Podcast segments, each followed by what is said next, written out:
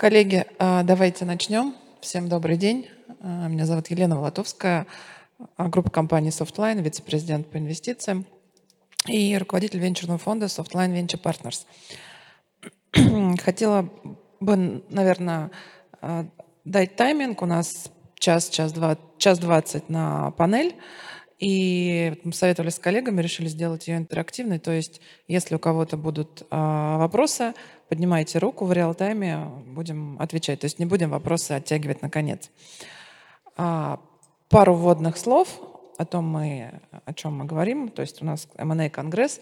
Мы посмотрели на статистику. Может быть, кто-то уже сегодня об этом говорил, но общее количество сделок на российском рынке а, за прошлый год сократилось, но несущественно. То есть э, всего на российском рынке M&A в прошлом году было совершено сделок на 43 миллиарда, что всего на 8% ниже, чем а, годом ранее.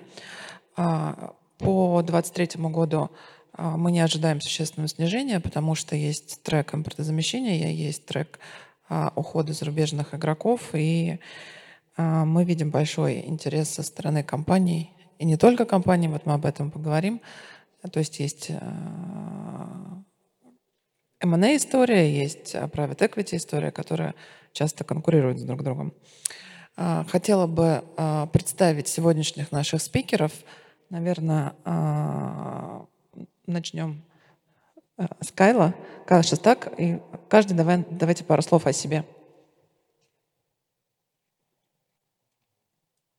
Елена, большое спасибо. Э, э, коллеги, э, я занимаюсь венчурными инвестициями и private equity. Я возглавляю Multifamily Investment Office. И хотя я не нахожусь физически в Москве большую часть времени, но вовлечен в рынок давно уже и имею опыт работать здесь очень многолетний. Э, компания находится в Нью-Йорке, и здесь на российском рынке у нас э, есть э, две портфельные инвестиции, такие уже довольно старые, которые мы потихонечку выводим в публичную плоскость на московскую биржу.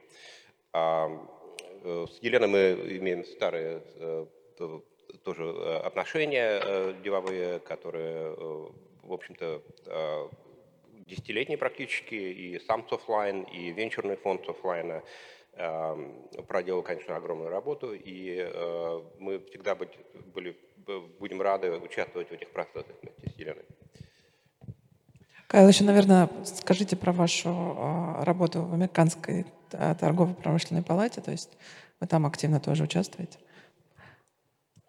А, да, я еще возглавляю банковский комитет по, э, комитет по банкингу и инвестициям в э, американской торговой э, палате в России, это American Chamber of Commerce, это одна из самых старейших э, э, бизнес-ассоциаций в России иностранных. Э, мы не иноагент и не собираемся ими быть, мы очень пророссийские.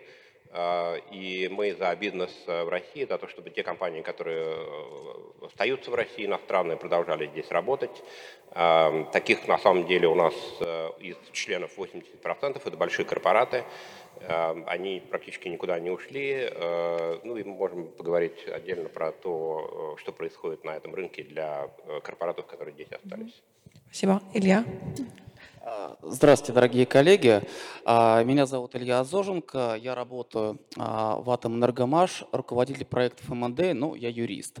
Вот. Сегодня я буду говорить не про атомную отрасль. До этого я работал 15 лет а, в корпоративной сфере, в сфере M&A в компании Siemens. И сегодня я поговорю про ушедшую компанию Siemens. Егор? Не хочу копировать Кайла, конечно, вот, но я возглавляю тоже небольшой multifamily офис private equity, и до этого в основном занимался венчуром. Сейчас венчуром больше как хобби, личные инвестиции, в основном private equity. Дмитрий. Раз, раз. Да, всем привет. Дмитрий Курин, компания МТС. Ой, какое эхо.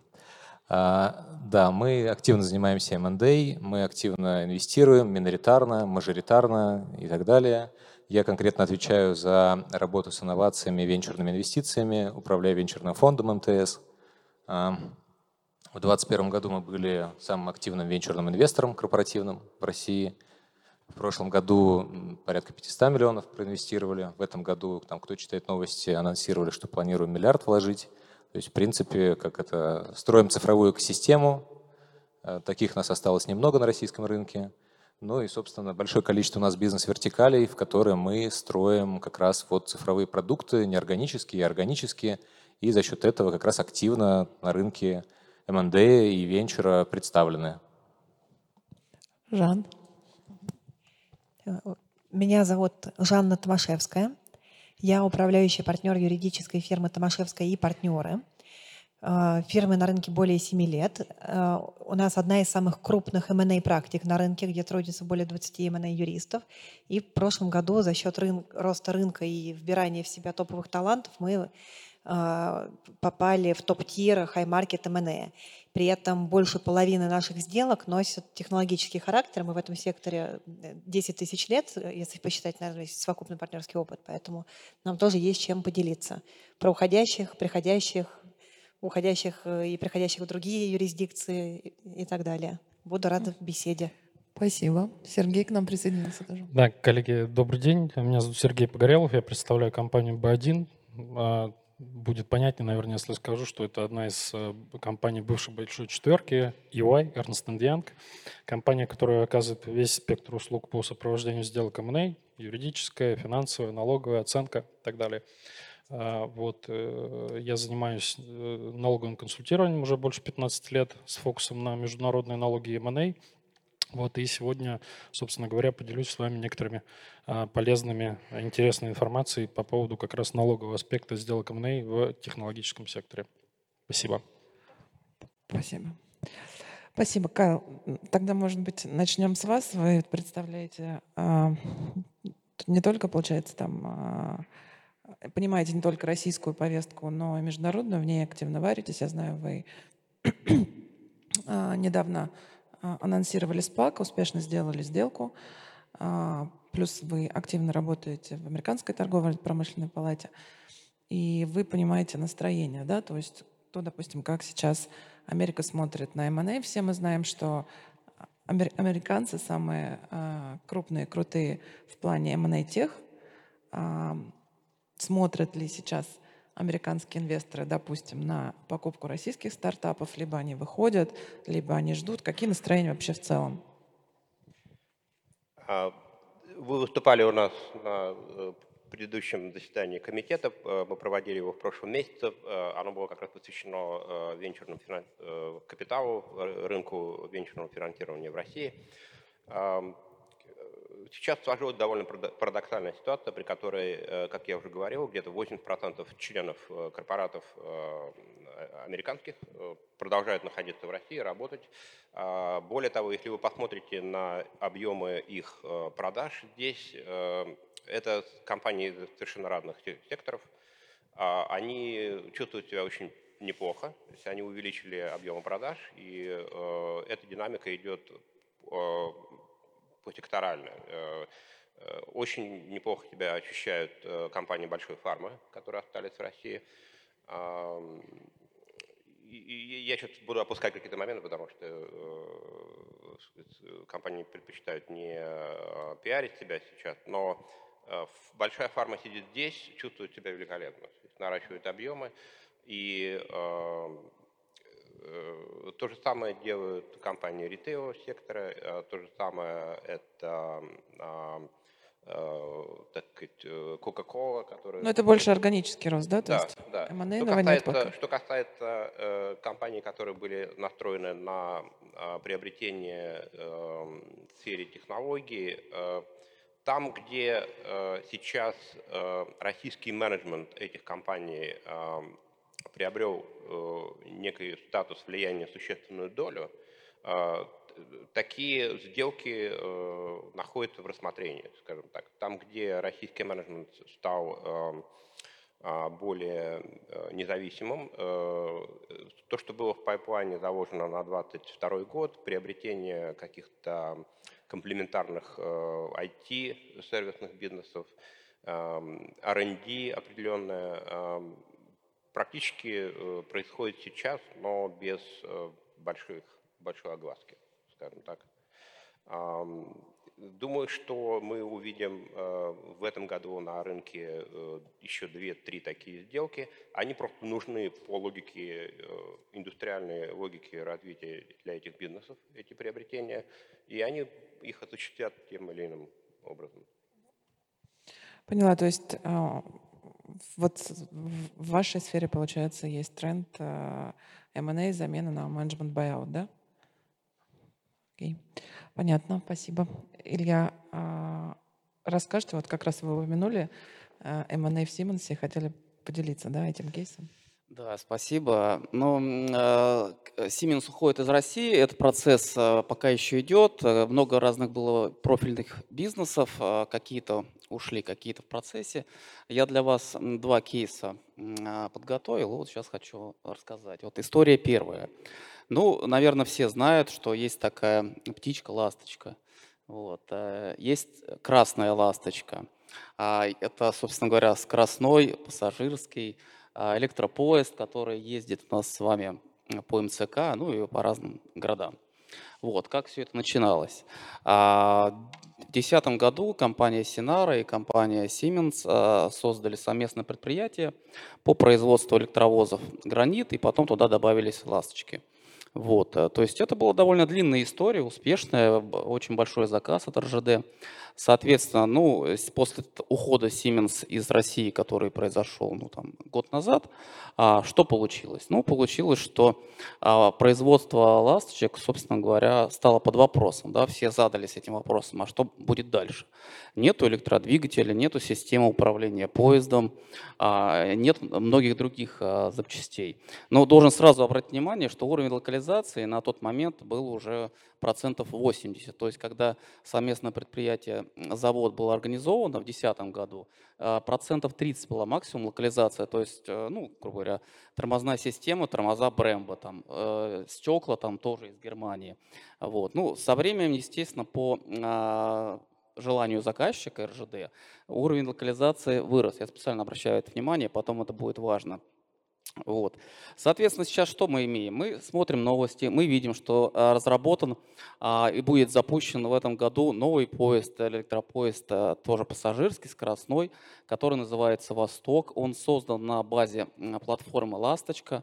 А, соответственно, система управления поездом, ну, СИБАС, она была заменена на российскую э, вещь. А, электродвигатель, а, который производился в Питере, теперь будет, э, опять же, немецкий электродвигатель, он будет производиться и закупаться в Перми. То же самое касается других э, частей тягового оборудования. То есть этот прекрасный электропоезд будет оснащен автопилотом, машинным зрением и всеми вот этими такими крутыми штуками. Вот. Конец этой счастливой, надеюсь, истории. А следующий, мы поедем на этих поездах, я думаю, в ближайшее время. А почему так получилось? То есть, э, это, по сути, это история успеха. А потому что год назад а, начали э, разворачиваться в другую сторону, искать местных а, поставщиков. И получилось все потому, потому что была отличная база, потому что как раз, опять подчеркиваю, та локализация 30%, которая была на старте этого завода в 2010 году, она превратилась в 2022 году на уровень 80% и 160 российских поставщиков. Вот. Второ, вторая история, второй кейс, а, тоже успешный, сразу оговорюсь. А, мы сейчас пойдем в финансовую сферу. Компания Delta Leasing. А, по-моему, то ли в 2011, то ли в 2010 году тоже а, Siemens приобрел компанию Delta Leasing у американского фонда инвестиционного, он так и назывался, Delta Leasing. Вот. Ну, что мы сделали? Мы переименовали в Siemens Finance, мы занялись интеграцией э, для того, чтобы компания начала работать по, ну, по немецким всем стандартам и регламентам. Компания успешно работала все это время. Опять наступил 2022 год, остановка деятельности. А, коллектив сидит э, полгода, не знает, что с ним будет. А пока идет сделка собственно говоря, продажи этой компании. Ну, э, приходит сентябрь, э, приходит решение правкомиссии, сделка закрывается. И вот самое интересное, то есть бизнес перезапускается. А, и сейчас, вот прошло уже полгода, сейчас мы находимся с вами в апреле, а, что мы видим? Что компания Delta Leasing, а, ну, по сути, а, где была, там и осталась. Это топ-10 лизинговых компаний. Это лидер в сегменте промышленного лизинга. И то есть э, эта компания, собственно говоря, занимается финансированием а, фундамента нашей промышленности. Вот. Здесь какой был залог успеха? А в том, что компания финансовая, сектор довольно зарегламентирован, а, процессов, ну, их, да, они много, да, но они все очень, скажем так, хорошо отрегулированы. Поэтому вот на этой базе как раз можно было э, хорошо перезапуститься. Коллектив не потеряли, не потеряли. Все регламенты и как остались, ну, по сути, как были, так и остались. А там э, САПа не было, там был 1С. То есть, в принципе, ничего сложного не было в этом перезапуске. Но опять же, хочу повториться, две эти истории успеха а, объединяет что? А, то, что был хороший задел. И поэтому все получилось. Ну и надеюсь, и в других ситуациях тоже будет все получаться. Спасибо. А вот сейчас в Атомэнерго, Маша, а, какой у вас фокус, то есть на что смотрите? Раньше это были только российские сделки или международные тоже. Вот можно пару слов об этом? Ну, я сейчас просто не готов э, говорить, я не готовился по этому поводу Атомэнергомаш. А. Только про Siemens могу разговаривать. Хорошо, хорошо, спасибо. Жан, наверное, вот к вам. А, да. А, очень интересный кейс. Э, здорово, что все получилось, был за дело. Вот мне интересно с точки зрения Siemens, когда структурировали э, этот GV, э, были ли там какие-то полезные находки в рамках структурирования, которые помогли в итоге ну, кризис преодолеть? И когда договаривались, что-то предусматривалось в документации, были ли какие-то вещи, которые помогли? Или когда Siemens решил уходить, все делалось с нуля? Просто интересно. А, знаете, как я вот отвечу? Я думаю, что ничего такого сверхсложного либо сверхумного э, в уходе э, не было, и мы, наверное, это не найдем. То есть какие-то лайфхаки, которые сегодня уже много раз обсуждали, там, как пройти правкомиссию, ну, я думаю, это всем известно. Но это, это, это, это, это сложная большая работа. Ну, то есть в документации изначально ничего не было. А если сейчас вы будете делать такого же масштаба большое совместное предприятие с каким-то иностранцем, есть ли что-то, что вы обязательно в эту сделку включите на случай непредвиденных ситуаций? То, чего не было бы год назад? Российское право и российский арбитраж. Обязательно, спасибо. Жан, тогда к вам перейдем. У вас все-таки, мне кажется... Напросилась, да? Да, да, да. А, много практического опыта. И если посмотреть там на объем работы, который прибавился в 2022 году, сильно, не сильно, это больше были M&A, private equity или это management buyout, вот то, о чем говорил Кайл. Что вы видите вообще на рынке? Объем работы прибавился сильно. По себе мы можем сказать, что он вырос в разы. А, менеджмент buyout в чистом виде, кстати говоря, практически нет. Он весь как-то превратился в M&A. То есть даже когда команды выходили, то все равно появлялось какое-то финансирование. Оно шло по принципу M&A. Что изменилось? Сроки очень сильно изменились, особенно в первой половине года когда была тотальная неопределенность, все стремились сделать сделку максимально быстро. Почему? Потому что бизнес любит определенность, ему нравится, что сейчас, окей, вышел вчера новый пакет санкций или каких-нибудь ограничений, причем они первую половину года как на бешеном принтере с обеих, со всех сторон ну, сыпались. Поэтому в той точке, в которой сделку будет, сделать было можно, бизнес стремился ее закрыть прямо сейчас. Что это означало? У тебя сокращаются все процедуры до закрытия, а хвост как бы, после сделки увеличивается. Поэтому по факту мы видим, что все, что было не сделано в этих быстрых сделках начала года, вот, например, в первом квартале, некоторые вещи до сих пор доделываются, потом постструктурируются. Поэтому получается, да, э, потребность к быстрым сделкам рынок юридически удовлетворил, все нашли инструменты, как быстро и сейчас купить, пока регуляторно можно, но остался длинный хвост того, что нужно сделать потом, и в некоторых случаях он продолжает тянуться. А, доволен ли бизнес э, принятым решением? Ну, наверное, не всегда, потому что в некоторых случаях, вот, как юрист могу сказать, хвост длинновато, конечно, хотелось бы найти какой-то другой баланс. Да? Не обязательно прямо сейчас подписать договор купли-продажи, где все будет делаться потом. Хочется все-таки какие-то вещи делать сейчас. А вторая штука, которую мы видим, а, очень воодушевились российские продавцы. То есть если в части уходящих компаний мы видим, что а, они стремились сделать какой-то балансированный процесс, э, конкурентный, э, нанимать инвестсоветников, выбирать предложения по разным критериям. Поэтому с точки зрения российских покупателей интересная была особенность, выигрывали быстрые и наиболее коммерческие. И здесь юристам нужно было подстраиваться, потому что обычно для нас наша задача подсвечивать риски, задача бизнеса видеть бенефиты, и в этом встроенном конфликте интересов где-то происходит сделка. Но в ситуации, когда все рушится, если юрист только и делает, что видит миллиарды рисков во всем, сделку закрыть нельзя. Поэтому юристам нам пришлось срочно все наши страхи перекладывать в деньги. Да, вот это нельзя сделать, а сколько это стоит? Это риск, а какова вероятность, какова цена? Давайте сверимся с другими рисками. То есть, э, потребовалось риски оценить очень сильно в деньгах и быстро – и э, помогать клиентам идти по такому конкурентному процессу, иногда даже их сдерживая, говорят, ну ладно, давайте вот, может, тут не будем жестить, тут не будем предлагать, потому что иначе ну, мы вряд ли будем конкурентами. Это первая особенность. А вторая, вот мы видим, что российские активы, которые почувствовали свою возможность войти в какой-то M&A, что теперь конкуренты поотваливались, они остались, они, конечно, наоборот, прям распушили крылья, хвосты, у кого что есть распушить. И мы видим, что, например, купить сейчас некоторые российские активы сложнее, чем активы уходящих компаний, потому что у них как бы, э, некоторые себя э, очень высоко оценивают, считают, что они в такой уникальной ситуации находятся, поэтому вот зачастую, казалось бы, ну вот такой M&A российской компании с российскими активами срастить сложнее, чем купить что-то от тех ребят, которые вышли. Ну и, конечно, видим э, полные смену в наборе иностранных инвесторов, потому что кто-то выходит, кто-то заходит, и не а все. А кто заходит? Мы, ну, мы видим активный интерес, а, своеобразный из Индии, из арабского мира. А, многие истории а, арабские. А есть уже закрытые сделки?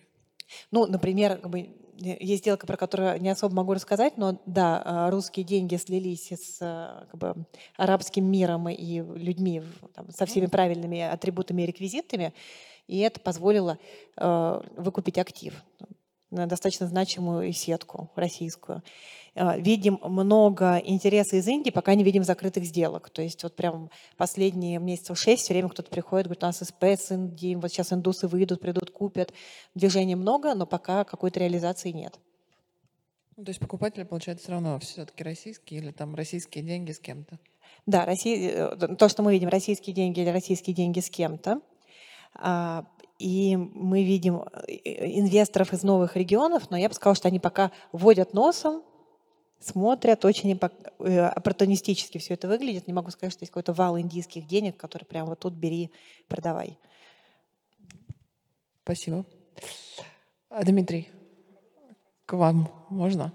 А, МТС – технологическая компания. Вы тут э, как и венчурный дивизион, я понимаю, но в том числе знакомы с повесткой МНА, МТС, правильно?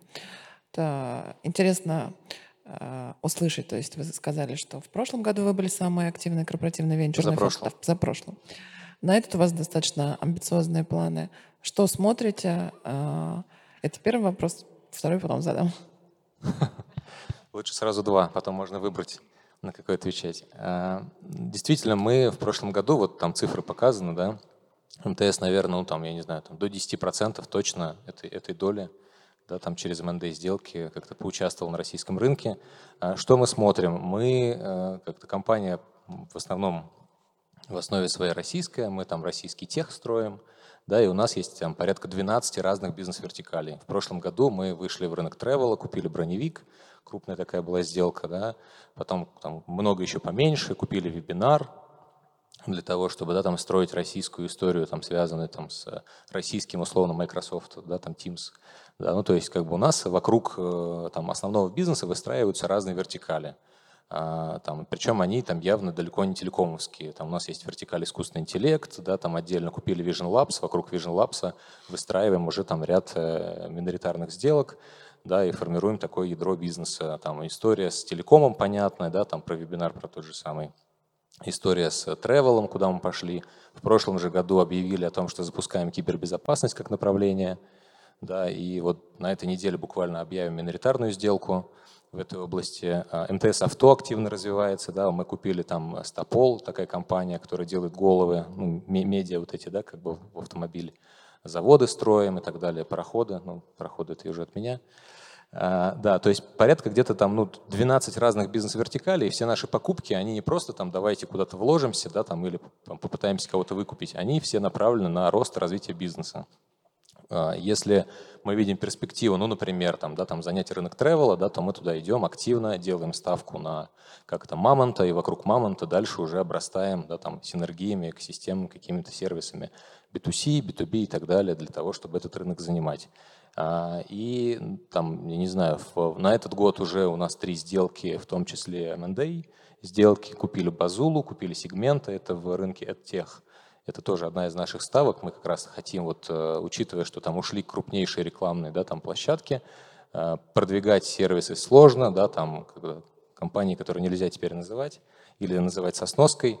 Да, мы хотим как раз э, тоже задизраптить рынок рекламы и активно выстраиваем такую бизнес-вертикаль. Поэтому у нас покупки как раз и происходят в этих областях. А, три сделки уже M&A сделали. С точки зрения венчура, если говорить венчур для нас, и тут такой важный аспект. Мы очень гибкие, и мы не говорим о том, что только M&A или только венчур. То есть мы исходим, как бы, знаете, из кейса, когда как бы э, вин-вин история и основателю, условно предпринимателю, и нам как корпорации, как стратегу, потому что мы не финансовый инвестор, мы стратег. Поэтому были кейсы, когда, например, компания идет по M&A треку и сворачивает венчурный трек. Были обратные кейсы, да, там, когда там, начинали разговаривать про кэшин, миноритарную инвестицию и выруливали потом это все в, в M&A. Поэтому фокус у нас э, довольно широкий. Если его обозначить как-то так, суммировать, то это тех, да, как бы IT, ну и, наверное, там, не знаю, там SaaS, наверное, даже я сказал, потому что в железо мы идем меньше, больше все-таки в софт. Угу. Спасибо. А вот если компания, то есть вы сказали, есть два трека M&A и венчурные, у нас в софтлайне то же самое, кстати. Вот если э, компания приземляется в венчурный фонд, то какой для нее дальше экзит может быть? То есть это только МТС или там... Ну, смотрите, у нас э, понятно, что венчурный фонд, как и у вас, это корпоративный венчурный фонд, все-таки это не классический VC, да, когда мы там рубль вложили, потом хотим там 5, а лучше 10 вынуть.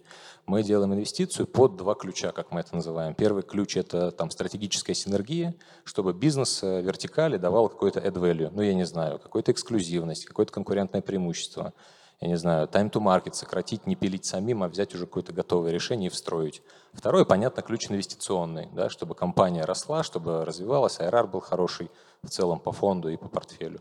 Вот, поэтому э, трек VC какой он? Первое, внутренний M&A, понятно. Э, второй трек, ну, продажа. Да, сейчас на рынке как бы не так много, кто готов покупать, но у нас и фонд довольно молодой, там три года мы инвестируем, поэтому еще как бы время разбрасывать камни на самом деле, пока еще собирать рановато. Ну и там третий, самый, который не очень хороший, да, там, если с компанией что-то происходит, ну тогда как бы все понятно. А, понятно, спасибо. Егор, давай к тебе. Слушай, Лен, а да. пока не ушли ко мне, ваша компания, они, у вас какой экзит из венчурной истории, из вашей? Да, все то же самое, как сказал Дмитрий. Э, у нас есть exit, когда мы а, продаем сам софтлайн, когда софтлайн становится покупателем наших активов. И э, есть exit ы, когда мы выходим в рынок, все зависит там от... Но первое, конечно, если а, продукт а, вхож в карту интересов софтлайна, то, естественно, первая ночь у софтлайна. К тебе тогда? А, Еще да. вопросик тогда в догонку. А если через Softline Ventures вы какие-то опционы берете или вы все-таки вы действуете, структурируете как ну, миноритарная инвестиция без там колов, путов и так далее? Мы через Ventures чаще всего без колов и путов. А вы? Мы, мы стараемся тоже. Старайтесь, но, но, но инвестком против. Да. Но инвестком не дает, да? Егор, давай к тебе. Э, у тебя есть опыт, мне кажется, M&A, private equity, венчура, всего. Сейчас ты э, больше private equity. История, э, скажи, пожалуйста, что ты видишь на рынке в новых реалиях, как он изменился? Вот, кстати, мы два месяца назад на какой-то панели были с тобой, и ты всем задавал этот вопрос противный, типа, как вы пережили 22 год? Это было в другой, это венчурная панель была. Была венчурная панель, да. Не, ну хорошо, что прошло пару... Не, не, пару месяцев прошло, и вопрос эффекта Адюши больше по делу, да. Это, как это, все пережили, все, все Но живы, все живы здоровы. Все хорошо, да. А, у меня, на самом деле, как у Жанны примерно картинка такая же, да, то есть эм, есть, соответственно, как бы этот трек с российскими компаниями, есть трек с иностранными компаниями, есть еще трек с отъехавшими россиянами. Тоже, тоже замечательный трек. Ну, кстати, у многих из них крыша отъехавшая, это правда. Бывают такие кейсы тоже попадаются. Да. А, вот. И все дорого. Да, то есть как бы и, и вот в начале прошлого года народ э, очень активно действительно и быстро продавался, делал сделки. Э, ближе к середине они задумались, вот, а к концу года э, народ стал активно отползать и возвращаться с оценками там, в два-три раза больше, чем они хотели там, за полгода до этого. А, вот, так что, в принципе, ну, в, в головах предпринимателей, по крайней мере, у которых более-менее хорошие бизнесы, э, произошла достаточно сильная переоценка себя. Они считают, что типа special situation, а они прям очень special внутри special situation, и они такие классные, и, как бы, и вообще принцессы. А, вот, так что как бы стало, стало сложнее сейчас делать сделки. Ну, мне кажется, что такой период, и как бы вот его надо пережить. Да. В плане трека, который с иностранцами остался, э, мне нравились истории с э, потому что, ну, как бы, некоторые команды, которые делали MBO, они потом приходят в private equity, потому что им нужны, иногда нужны деньги, но, как правило, им нужна помощь. Вот, потому что э, ребята из менеджмента, ну, те, которых я видел, очень часто им некомфортно быть в позиции владельцев. Ну, то есть прям, э, прям как бы с одной стороны клево, вдруг тебе досталась компания на халяву целая, а с другой стороны они быстро понимают, что как бы быть CEO там представительства это совсем не то, что быть э, владельцем компании. Вот. Ну, я вижу, там ребята там, не знаю, на больничных сидят месяцами некоторые. Ну, то есть прям, ну, стресс, стресс. И тут, конечно, Да. Э, согласен на сто процентов с Егором. Э, и ну, закончите, пожалуйста, и, может быть, я прокомментирую.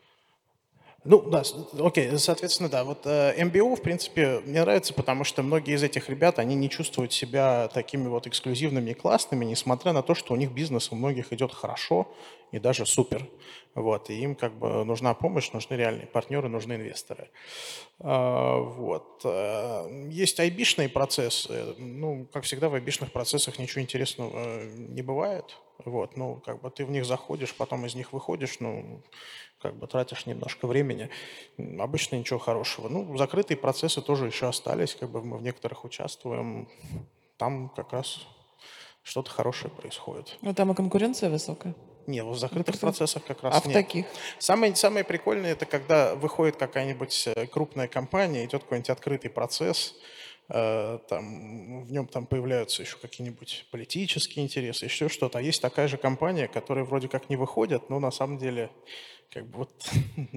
Тоже готово. Ну да, да, но никому пиар этот не нужен. Ну то есть как бы нормальные люди, они не хотят как бы вот, ну если уж они уходят, уходить надо по-тихому, а не с большим шумным процессом, чтобы потом тебе какой-нибудь там губернатор бы случайно еще написал там письмо с благодарностью поддержки СВО вашей замечательной продукции, да, чтобы сбить цену. Ну как бы, ну, то есть нормальные люди не идут в такой процесс, да, если ты уходишь с рынка, надо уходить ну, как бы тихо. Вот. И таких процессов тоже парочку есть у нас, они достаточно интересные. У Кайла был замечание еще. Полностью согласен. Э, как э, э, инвестор, как компания, которая работает всегда на стыке при IPO, IPO, это вот самое хорошее, я считаю, что инвесторам можно, в принципе, получить и почувствовать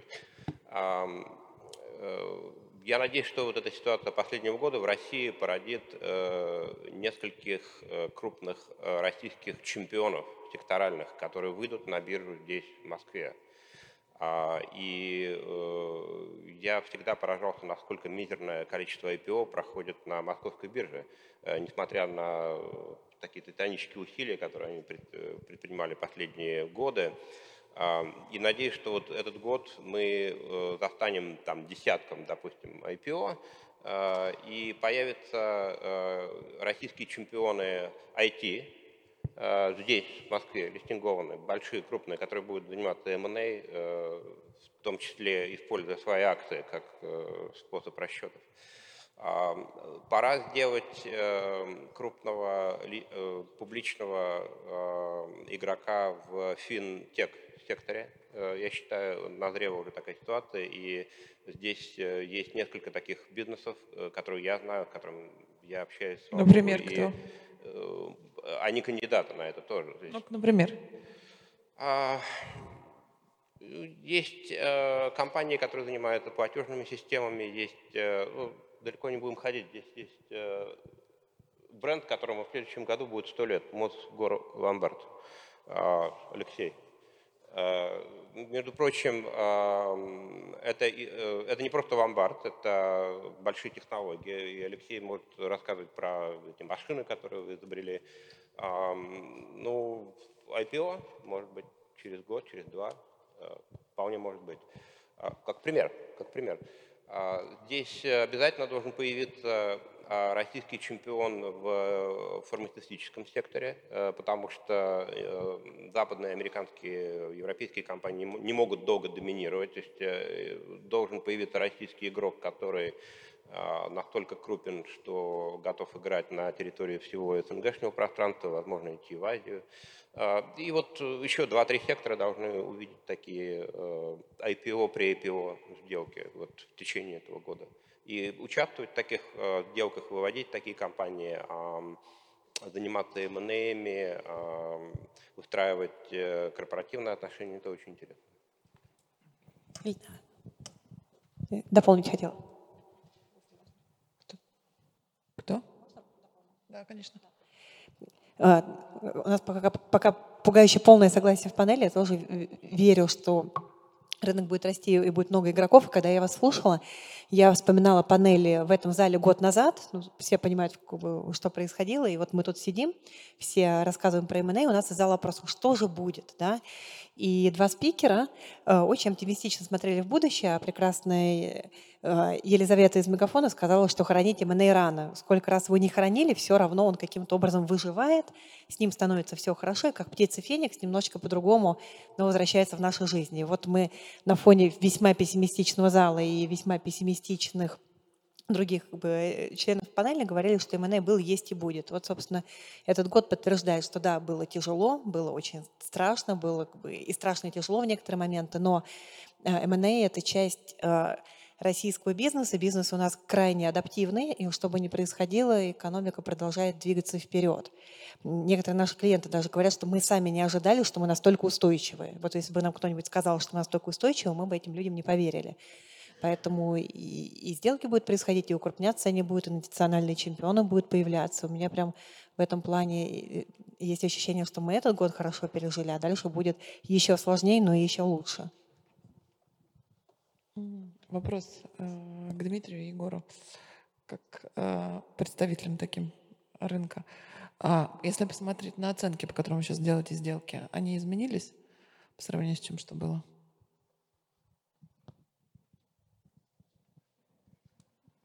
Ну давай ты про венчура, я давай. про пи. А, ну, естественно, потому что там глобальные оценки изменились, и прошлый год вообще как бы, да, там начал называться венчурной зимой, когда даун-раунды кратные происходили, там возьмите ту же самую Кларну, да, там 7x падение. Российский рынок, естественно, отражение, в том числе как бы и текущей ситуации, и рынка капитала. И, конечно, сейчас там, не знаю, покупатели, инвесторы в России – смотрит на компании с дисконтом, да, и, понятно, страновой риск в том числе применяется. Поэтому, да, стали оценки ниже, конечно. А история с импортозамещением? Когда, а... наоборот, выросли? Не знаю, ну а какая область, давайте на, на примерах, да, там где область, где есть какой-то национальный чемпион, который там, не знаю, всех рвет условно, да, как бы, и он как бы на этой волне успеха там оценивает себя там 5-10 иксов. Вот, R7. Ну, допустим, взяли РСМ, какой-нибудь мой офис и пошли дальше по списку. Не, не, давай IT security, там позитив Да. 16 иксов торгуется, да, или сколько? Да, ну, слушай, да, ки- кибербес, рынок такой как бы сейчас на хайпе. Какое-то время назад был там AI на хайпе, до этого блокчейн был и крипта на хайпе, сейчас вот кибербес на хайпе. Каждый год случается какая-то новая тема, которая как бы разгоняется. Сейчас вот, вот такая. В целом понятно, что оценки, на которые мы смотрим, и M&A смотрит в целом, да, как, как сделки, конечно, они стали ниже. Егор.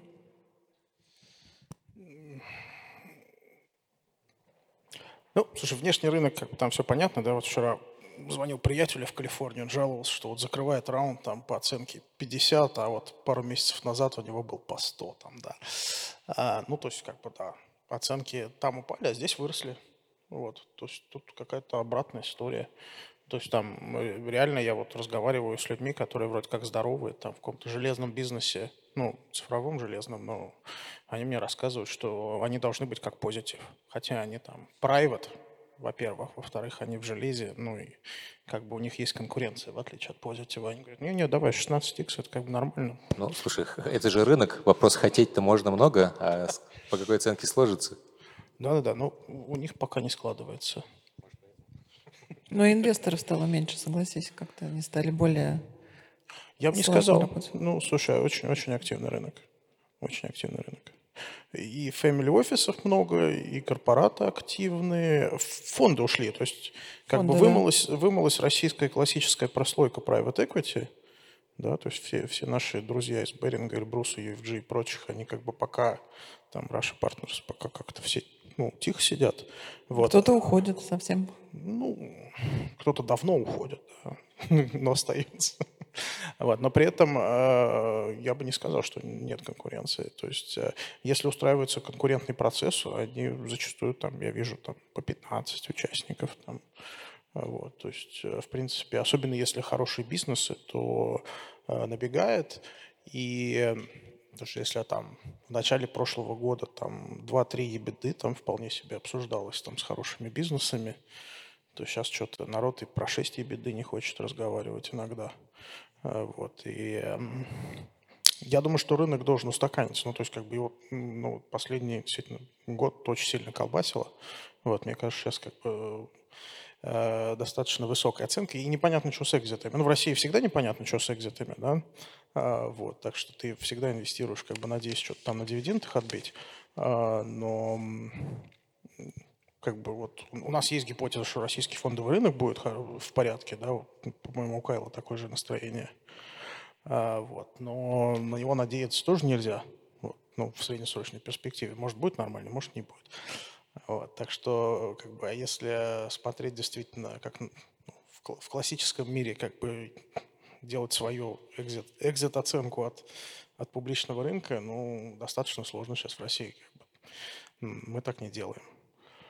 Вот, так что вечный, вечный вопрос экзитов, и мне кажется, что сейчас вот последние там полгода цены слишком высокие на рынке. Кайл, добавите?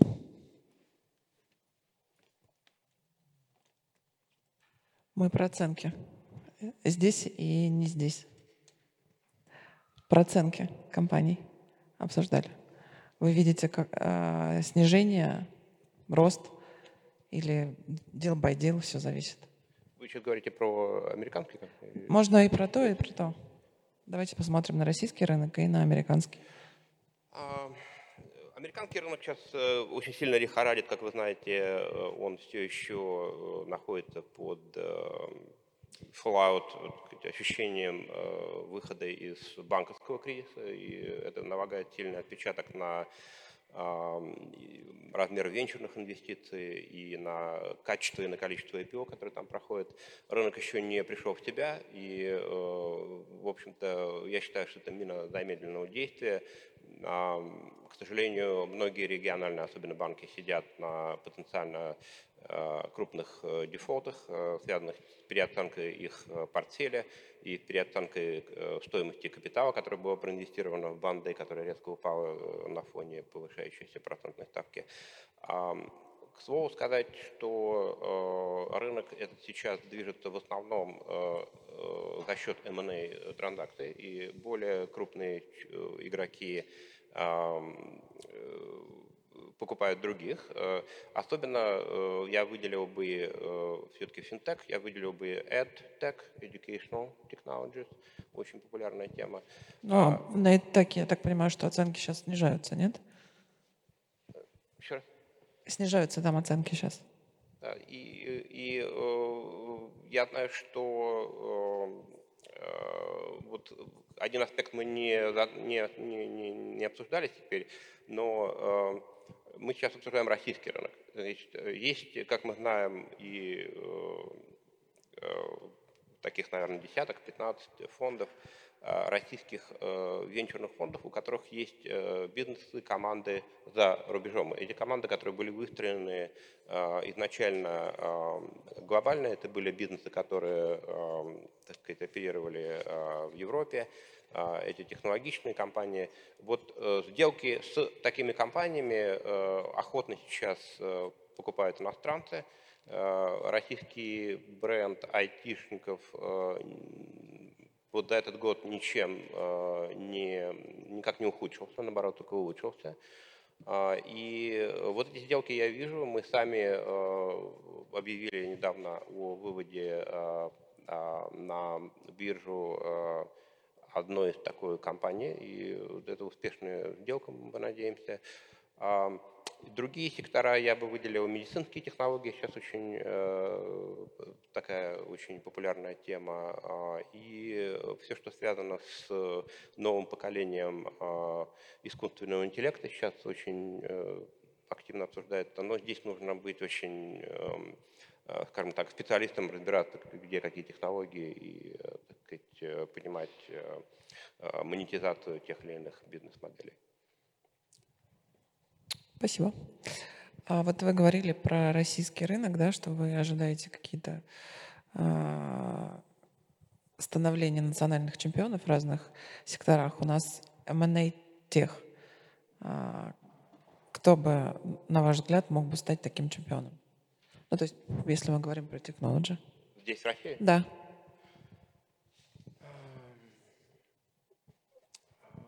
Я думаю, что э, ближайший год а, э, покупки будут осуществляться крупными корпоратами, которые а, так или иначе пытаются удешевить э, цепочку или поставок, или э, оптимизировать свои IT-потребности. И покупать они будут компании, которые специализируются в осуществлении каких-то сервисов, corporate solutions, IT solutions для э, логистики, для э, инфраструктуры, для энергетики. Вот этих, эти приобретения, они очевидно, они на поверхности, на поверхности и для команд, у которых нет других источников финансирования, это будут хорошие сделки. Окей, нет, э, вопрос был немножко в другом. То есть э, кого мы могли бы назвать потенциальным кандидатом в национальные чемпионы в IT в России? В IT? Да. Софтлайн. Спасибо. Э, Почему софтлайн? Ну, смотрите, есть наверное, пять таких э, или больше компаний. У вас есть очень хорошая, кстати, карта IT-пространства в России. Вот, вот одни из этих кандидатов. А, но Softline э, э, хорош тем, что он давно идет к этой цели. Softline а, – размерная компания. Softline а, действительно лидер в разных секторах и уже давно перерос модель э, продажи клаудных решений уже занимается разработкой своих решений. И это все очень логично накладывается на вот текущую экономическую ситуацию. А те, кто будут заниматься, э, и простите, что я так не углубляюсь э, в имена, но вы знаете это лучше меня, но те, кто будет заниматься здесь адаптацией российских IT-решений на рынке и делать отечественный софт, в общем-то, в этой, в этой ситуации будет чувствовать себя очень уверенно и очень комфортно. Кстати, Егор, ты что думаешь про чемпионов? Кто мог бы быть? Про преимущество софтлайна? Не, ну, кстати, на самом деле у вас действительно хорошие рыночные каналы. Сейчас много этих российских решений, которые маленькие, да, которые, в принципе, что-то могут заменить, но они маленькие, да, их надо допилить, их надо продать. И вот у меня много друзей, знакомых, у которых тоже есть какие-то компании небольшие. Они не могут прода- продавать в большие компании. Вот. Это проблема, да. Да, и ну, как бы, поскольку вы это умеете, в принципе, действительно, это такой, как бы для вас это хороший маркет opportunity. Не, ну, у нас есть Яндекс в России, в принципе, как бы они тоже могут много чего. Вот. Проблема так с айтишниками, многие не готовы идти по этому пути. То есть если, допустим, софтлайн, я знаю, корпоративно, культурно был всегда к этому готов и стремился к этому, а, и сейчас э, во многом как бы своим примером, я не постеснюсь сказать, образовывает что ли рынок, то э, проблема с IT-сектором заключается в том, что многие фаундеры э, к этому просто не готовы. И им перейти на корпоративные стандарты, которые присущи публичной компании, и понять как бы бенефиты э, их публичности им не очевидны совершенно. И это большая трансформация ломка. Но те, кто, скажем так, первые до этого добегут, э, смогут э, быть а, чемпионами по сбору денег среди инвесторов, потому что это будет приветствовать, и будут лидировать на рынках M&A, покупать другие частные команды, которые будут готовы им так сказать, продаться за акции или комбинацию кэша и, и акции. Дмитрий, какое мнение по поводу? Ну, я, честно говоря, как это должен выступить тогда перпендикулярно про софтлайн, да, ну, чтобы как-то немножко... Не знаю, мне кажется, модель дистрибьютора, она все-таки отмирает. И... Софтлайн не дистрибьютор? Ну вот с точки зрения собственных продуктов, да, как бы если вы идете в эту область, тогда, конечно, перспективы есть. А вот дистрибьюторская модель, мне кажется, она уже как-то себя изжила. А, по поводу национальных чемпионов, слушайте, ну много компаний в каждой там сфере, в HR Tech е. То есть мы говорим про публичные уже или которые... Нет, которые потенциально могут стать. Которые потенциально могут стать, ну не знаю, Иви хотели, собирались, да, как бы. Вот, ну, там у нас в портфеле есть ряд компаний, которые потенциально тоже станут публичными.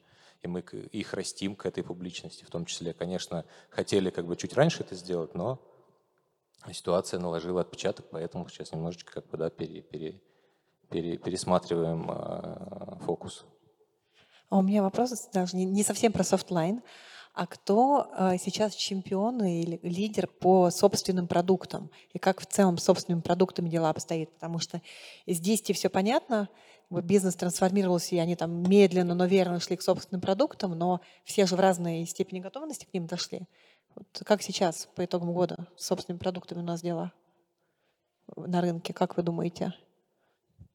Мне кажется, у каждой там технологической компании в своей отрасли, там МТС, в своей позитив, в своей Softline, в своей. Такого нет, что вот есть какой-то лидер, у которого там самые лучшие разработки, их больше всего. То есть, ну, это физически да. просто невозможно закрыть все как бы сектора. Условно, если ты фокусируешься там, я не знаю, на там, не знаю, cloud решениях, то ты вряд ли пойдешь в историю там какую-то связанную, ну, я не знаю, там, с медтехом. Ну, просто это вообще абсолютно перпендикулярные вертикали. А так, э, есть хорошие холдинги у нас, экосистемы, которые, опять же, строят, да, как бы. Есть IT-компании, которые выбрали путь развития локальный. Э, кто-то из них выбирает, конечно, попытку и здесь, и там, но как-то ситуация с сапером, да, как бы э, разрывает сейчас на части. Ну, сами это лучше меня знаете прекрасно. Ситуация сапера, поэтому. Спасибо. Егор, ты что-то хотел добавить? Нет, я хотел спросить, а как у вас-то с tech M&A в Softline? Вы, вы же вроде как это тоже большая техкомпания, вы кого-то покупаете? Да, мы активно покупаем. Раньше покупали не только в России, но и по миру. Сейчас покупаем в России, а, так как Softline разделился а, то, о чем сейчас говорили, э, на российский и международный. В прошлом году мы закрыли более 10 сделок, а в этом у нас э, в пайпе более 20. Я думаю, что там 10 мы точно закроем. Слушай, а относительно конкурентов это как? Ну, то есть 10 это много. Много, да. По-моему, и крупные компании. Если меня память не изменяет, по-моему, Cisco типа одну компанию покупает в месяц, и это типа круто считается. В Америке? Мы в России. Ну да, ну вот вы как бы одну компанию вместе почти покупаете. Ну да. А это производитель софта, да, или что-то? Нет, есть производитель софта, есть э, интеграторы, есть э, заказная разработка. Очень много различных отраслей мы сейчас смотрим. Вот. Сергей, может быть, тогда к вам перейдем, к налоговой части. Давайте перейдем. Раз, раз. А презентацию можно, коллеги, вывести? Так, пободрее просто будет, мне кажется, если буду стоять. А, хотел бы начать с одного факта интересного. А, там, большинство из вас наверняка знает, вот, говоря об американских крупных технологических компаниях, что они э, сейчас активно достаточно сокращают свой персонал. Вот, и там десятки тысяч людей просто с ним расстаются. При этом мало кто знает, что американская налоговая служба активно набирает персонал. У них план стоит 30 э, тысяч человек набрать. Все это делается с целью улучшить собираемость налогов в США. Ну, я не могу провести прямую параллель да, между этими вещами, но учитывая, насколько вот эти вот глобальные технические корпорации подвергались в последнее время критике многих общественных организаций на предмет того, что ну, они не платят свою справедливую долю налогов, то можно ожидать, что как минимум часть из вот этих 30 тысяч новых налоговиков будут заниматься именно IT-гигантами.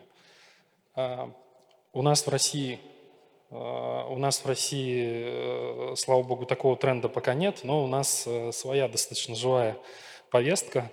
Вот, и, наверное, последний месяц э, впервые эта налоговая повестка, она стала выходить за пределы не только профессионального сообщества именно налоговиков, но и бизнес-сообщества в целом. Я говорю об этих э, делах, э, претензиях к блогерам-миллионникам, инфлюенсерам, про которых многие из вас, я думаю, слышали. Вот, но об этих кейсах я еще подробнее поговорю. В принципе, э, ну, будет достаточно однобоко говорить, что повестка налоговая нынешняя российская, она только из ужесточения и закручивания гаек состоит, поскольку параллельно с этим все равно есть определенная либерализация, есть расширение доступа к IT-льготам, есть какие-то вещи, которые делает ФНС для удобства налогоплательщиков. Все этот процесс многогранный, хотя ну, на тему закручивания гаек, да, ее трудно, трудно как бы не, не замечать. А, налоги в сделке – такая небольшая шпаргалка для э, инвесторов или для продавцов, кто э, планирует сделку, где, собственно говоря, э, эти самые налоговые вопросы больше всего представлены. Прежде всего мы говорим о due diligence, когда идет анализ актива для выявления там, рисков, которые с ним связаны, и для факторов увеличения, уменьшения стоимости. Структурирование сделки – это техника, кто покупает, что покупает, как расплачивается, какие, собственно говоря, формируют налоговые последствия. А, сделочная документация, как стороны распределяют а, между собой риски, связанные с самим активом и его деятельностью в прошлом, и э, риски и обязательства, связанные с самой сделкой. Вот. Ну и э, расчет налоговой нагрузки как более, такую, часть более большого процесса моделирования, да, с точки зрения там, понять, сколько же будет налогов платить актив, какая налоговая нагрузка будет на выплаты акционерам. Вот. Дальше я хотел бы рассказать о э, таких блоках, на которые мы, исходя из практики нашей сопровождения сделок M&A в технологическом секторе, советуем обращать наиболее пристальное внимание – где мы видим наибольшие такие э, потенциальные проблемные зоны. Там, к сожалению, не так часто приходится говорить о каких-то opportunities, да, в основном все-таки о рисках, ну, поскольку налоги, специфика такая. Вот, прежде всего, э, блок налоговых льгот, там, опять же, я думаю, многим в зале они наслышаны и про IT-маневры, и как, каким-то образом могли даже сталкиваться с этими льготами. Э, льготы, которые доступны компаниям, участникам Сколково, освобождение э, от НДС многих операций, там, в частности, связанных с продажей собственного ПО. Вот, почему это важно? Почему на это важно посмотреть? Вот из нашего практического опыта, наверное, если взять там 10 сделок, в 5-7 из них, э, где компании применяют льготы, будут какие-то проблемы. Где-то эти проблемы э, можно достаточно легко полечить, где-то они серьезные, там полечить ничего нельзя.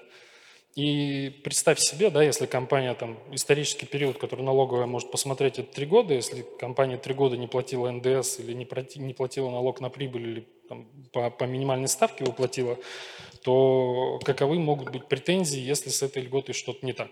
Э, это весьма существенные суммы, и поэтому здесь из-за того, что есть э, разные трактовки законодательства, не всегда понятно, там, как, какие параметры считать, да, это все вызывает спорные ситуации, и, соответственно, там, на это нужно смотреть. А, следующий блок – это выплаты персоналу. Э, ну, бизнесу доступны вот эти вот инструменты работы с самозанятыми, с ИП. Да, тут нужно понимать, что э, у технологических компаний, поскольку у них а, одна из главных статей расхода, как правило, это зарплаты, то и зарплатные налоги, они, как правило, весьма и весьма существенные. Вот. И такие инструменты, как э, договоры с ИП с самозанятыми, они дают возможность э, зарплатные налоги не платить в тех ситуациях, когда вы реально работаете там с ИП и с самозанятыми и привлекаете этих людей там, в соответствии со всеми правилами, в, этой, в этом никакой проблемы нет. Проблема появляется, когда э, компания своих сотрудников, реальных сотрудников, начинает переводить на такие договоры. Ну, с чем мы сталкивались, опять же, на практике, да, представьте себе, если у вас с топ-менеджментом заключены такие договоры, люди там а, выполняют определенный круг обязанностей, они ходят в офис, они каждый месяц одну и ту же сумму на счет получают вознаграждение. Ну, в этой ситуации пытаться объяснить налоговикам, что это не ваши сотрудники, да, и налоги не надо было платить, э, очень тяжело бывает.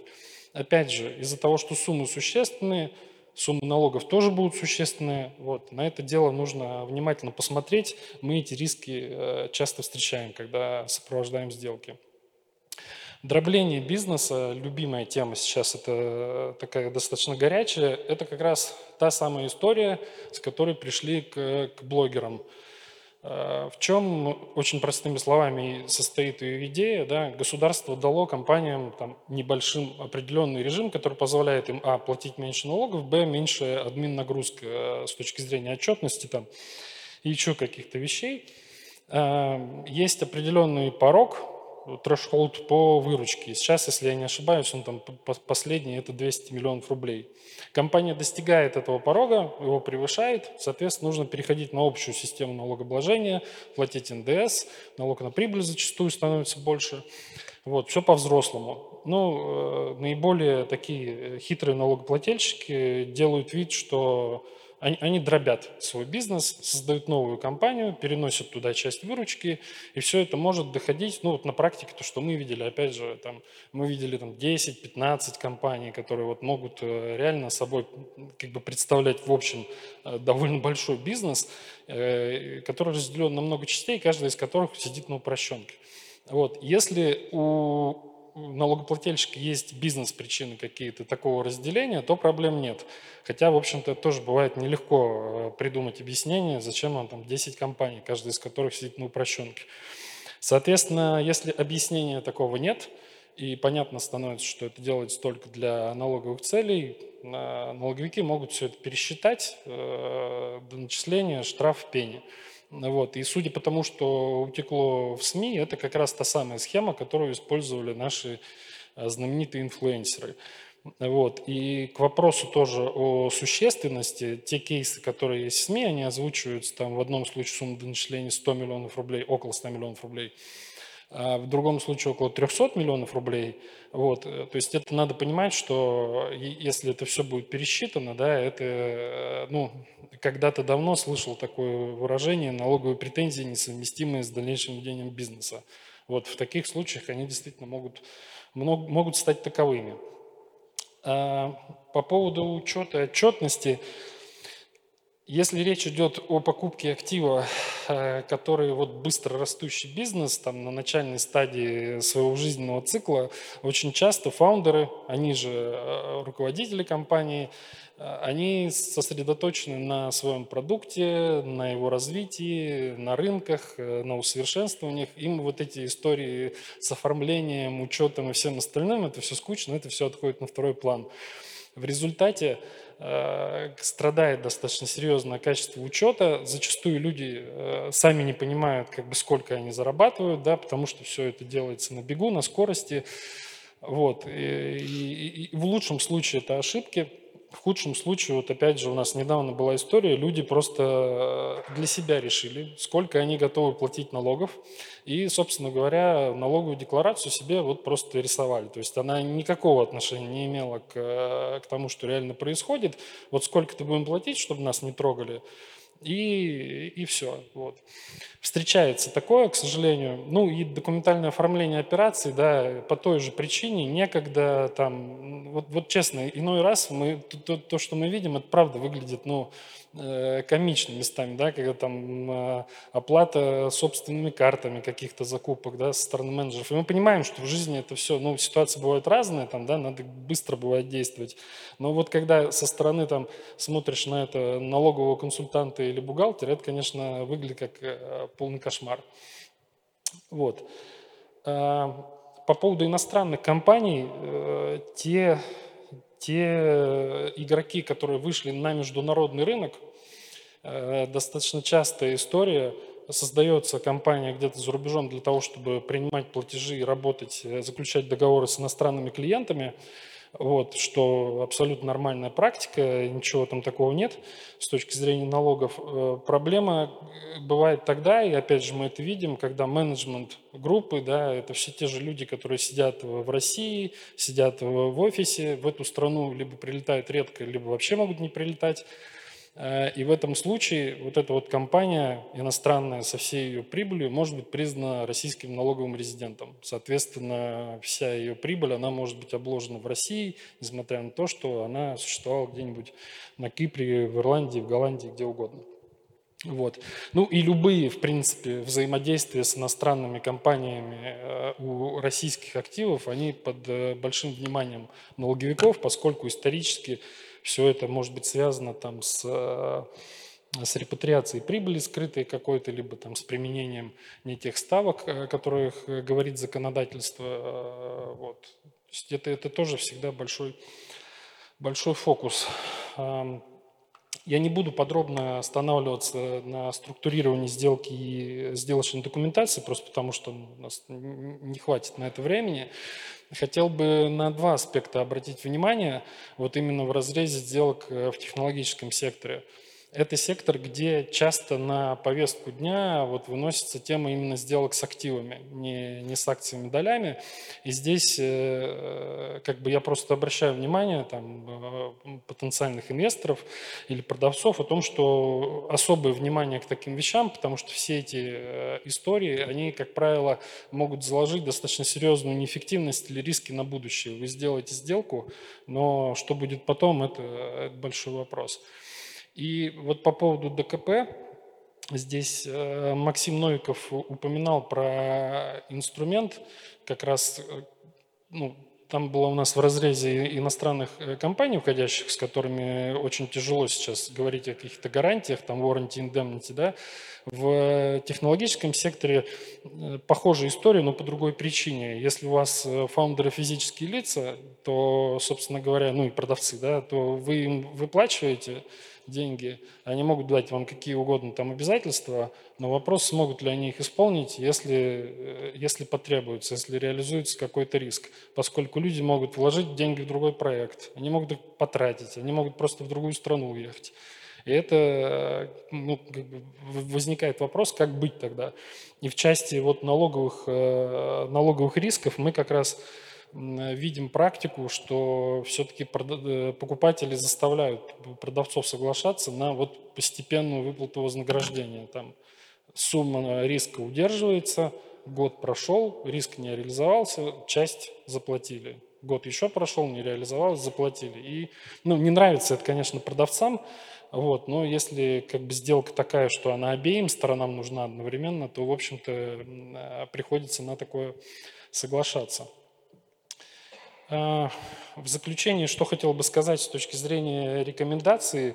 А, мне понравилась, в принципе, сегодня фраза, которую вот э, один из коллег процитировал своего клиента по поводу того, что нужно быть быстрым, лучше быть быстрым, а не умным. Вот и я не буду с ней спорить, я просто скажу, что не всегда, не всегда лучше быть быстрым, чем умным поскольку если мы говорим о рисках, то вы можете быстро закрыть свою сделку, действительно, вы можете там сметить все ваши э, сроки, и все будет замечательно. Вопрос в том, не купите ли вы себе что-то с миной замедленного действия. Вот налоги очень часто являются такой штукой, как раз, которая является той самой миной. Поэтому э, к, к инвесторам моя рекомендация, все-таки давайте возможность своим консультантам, своим командам делать качественный DD, Э, посмотреть, э, что же вы все-таки приобретаете, поскольку цена вопроса зачастую, ну, она может быть такой, что, в общем-то, не очень понятно будет тогда, ради чего эта сделка э, делалась. Вот. Ну, а продавцам моя рекомендация состоит в том, чтобы они готовились к своим сделкам. Если вы, в принципе, как бы начинаете думать о том, чтобы привлечь инвестора там, или продать свою компанию целиком, начинайте к этому готовиться. Да? Вот опять же, на каждой сделке Э, практически, да не практически, на каждой на самом деле, э, мы видим вот эту вот реакцию менеджмента, реакцию там, собственников, когда им показывают отчеты по результатам deal, они всегда удивляются.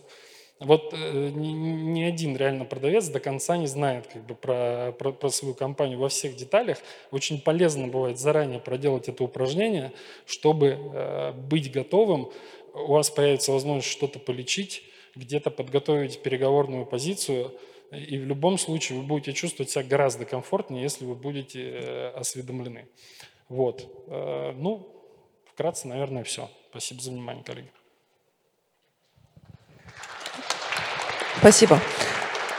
Небольшая реплика, мне кажется, все-таки должна быть золотая середина, потому что если слушать только консультантов и юристов, то сделку, э, возможно, вообще ты никогда и не сделаешь. Справедливо.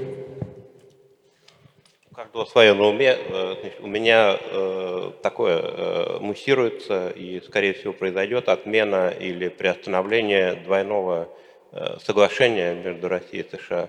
Это соглашение заняло примерно 30 лет сказать, с тем, что оно появилось. Как быть, какие аргументы приводить, как поступать компаниям? Э, я знаю, насколько до меня доносится, оно не будет касаться физических лиц, оно больше касается корпоратов, но хотел услышать ваше мнение. Ну, к сожалению, если это все-таки произойдет, да, пока там мы надеемся, что это не произойдет, если это произойдет, аргументов э, у нас не будет, потому что это будет иметь силу, э, силу закона, и просто у вас есть договор, опираясь на который, как на некий там акт законодательства, вы можете платить налоги по пониженным ставкам, вот, и там еще много всяких вещей. Вот, если этого не будет, то апеллировать будет просто не, не к чему. Единственное, что можно попытаться сделать, э, это предотвратить. Но это уже вопрос лоббирования, да, насколько там в нынешней ситуации мы понимаем, что есть решения, которые принимаются э, там, не, не в пользу бизнеса, там, в угоду политическим каким-то соображениям. И вполне возможно, что это вот одно из них. Э, не хотелось бы, чтобы это произошло, э, вот, но если произойдет, придется тогда просто работать в новых условиях. Спасибо, коллеги. Спасибо. Наверное, вот мы уже выходим из времени. Коллеги, если у кого-то будут вопросы, поднимайте руку.